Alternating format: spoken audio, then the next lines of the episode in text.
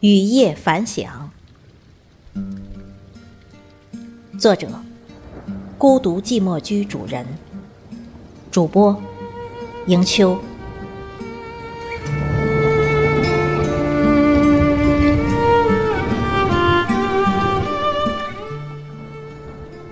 题记：独孤却不孤苦，寂寞但不落魄。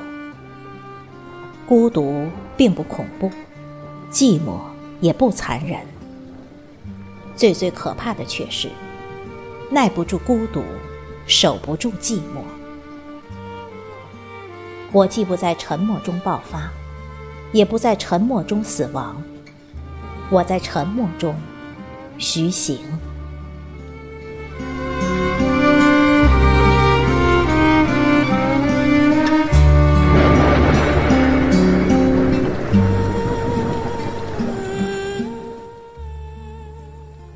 恣意肆虐的疾风骤雨，虽已驱散了困扰已久的桎梏，却又平添了纷沓而至的苦楚，使我再度陷进百无聊赖的淋雨之中。落雨时节，我的居所人迹罕至，偶有调皮的风儿、雨儿。时而戏谑地敲打树下房门，几度蛊惑与我一世故人来，急忙拉开门栓，欲行待客之礼，却在无意间已被嘲弄。耳畔即刻传来风雨旗开得胜的狂笑，先前那绮丽如花的希望，此际好似手中的气球。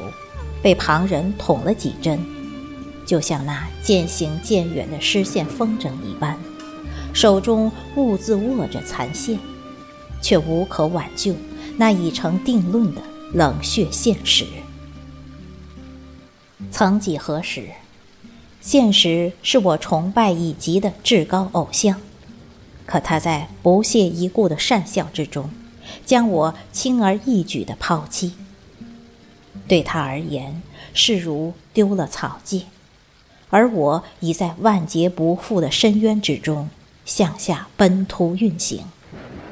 堕落的超速卷起阵阵狂飙，周身如置冰窖，使我已然清醒。现实，他如此冷若冰霜，我何必为伊迷乱痴狂？纵然暗自神伤。于己于世，业已无有补偿。我要冲破这黑暗迷墙，去寻找属于自己的命运方向。哪怕沿途充满困惑迷茫，风雨飘荡，我想我定会一如既往，只身在路上。记得有句词话如是说。争渡，争渡，惊起一滩鸥鹭。而今，既无争渡之行为，那些鸟儿大抵是耐不住寂寞，早已远飞他方，另觅了欢乐场。这里日渐荒凉，缩草滋长，涂鸦寒江，终至无人问津，成了被人遗忘的地方。若要冠之于雅号，便美其名曰野渡。而那只用以载人的船儿，陪伴着我，相依为命。我们相濡以沫，在这充斥着凄风苦雨的阴寒世间，度日如年。波涛如怒，拍打着行将朽木的船舷。发出苦闷无助的哀嚎，我自斟自饮着，用那不堪回首的往事为原料，佐以辛酸甘苦调配而成的浊酒，杯杯一饮而尽。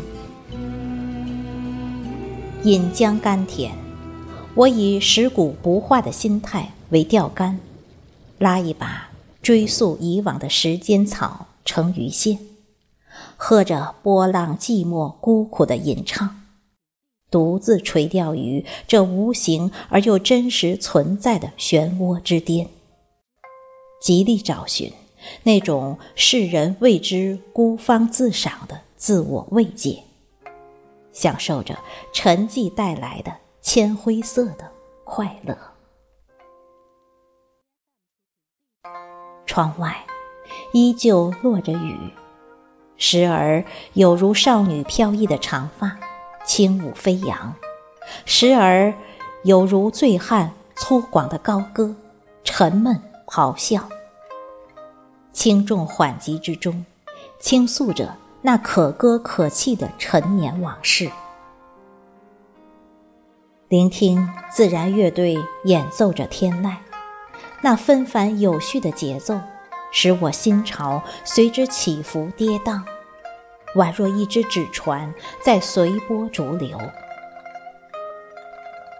那凄美动听的旋律，将我视觉渐之淡然墨化，直至眼前一片漆黑，真如刚刚置身于放映厅之中。而后，又由远及近。好似午夜街尾的车灯，光线扑面呼啸而至，几只趋近光亮起来。我的思绪是那侧昏而发黄的旧历，颠覆于落叶涌动无章的血泊之中。萧然无味的秋风，好似痴情怨妇，用他那双苍白无力的纤手。漫不经意地翻转着，继而，时间的浪者便携起沉重的行囊，拖着疲惫的双脚，踏上昨日曾经走过的足迹，去寻找过去烹制的种种酸甜苦辣。曾经，原也是女娲用以弥补天残的七彩炼石。只因为机缘不期，便被淘汰而出，放逐到了青埂峰下，做了一颗平苏已极的山岩。日积月累，尘灰满布，蓬头垢面，尽失以往风逸本色。于是乎，伤心、愤怒、悔恨、自卑一并涌上心头，郁积成结。久久不能释怀。所谓物极而反，一旦幽怨到了尽头，便又会在不期然中重归清醒。而后，在自暴自弃之余，也懂得重读过往，反省之际，接受大自然的熏陶，倒也受益匪浅。一日。大雨覆盆，百川灌海，至成决堤横流，山洪爆发，将他带进滚滚红尘之中，接受残忍无情的洗礼。起初还是锋芒毕露，棱角鲜明；历经无数次碰壁之后，已是体无完肤，面目尽非。继而。在挨打之余，终也学会自保，渐趋圆滑，周转起来，阅历日渐丰满，却也算是劫后重生。交际活跃频繁，听闻自然便会灵通。据说昆山有道之士法可雕石炼玉，便即刻起身前往，跋山涉水。时顺时逆，历尽万苦千辛，终期到达。学道之初，由于心浮气躁，几回回抑郁自反而缩，风行草离，辅导便辅导算了，却也不想去啃那冷硬馒头。经过隐逸者几次三番不厌其烦的谆谆告诫，语重心长。言传身教，终于恍然大悟，玉不雕不成器的志得大言。从此乐而不疲，紧追其道，哪怕精丹力尽，还会匍匐前进，旗帜之坚，胜铁似钢。为了有日或成大道，他已学会放弃，懂得忍耐，乐于清苦，安于寂寞。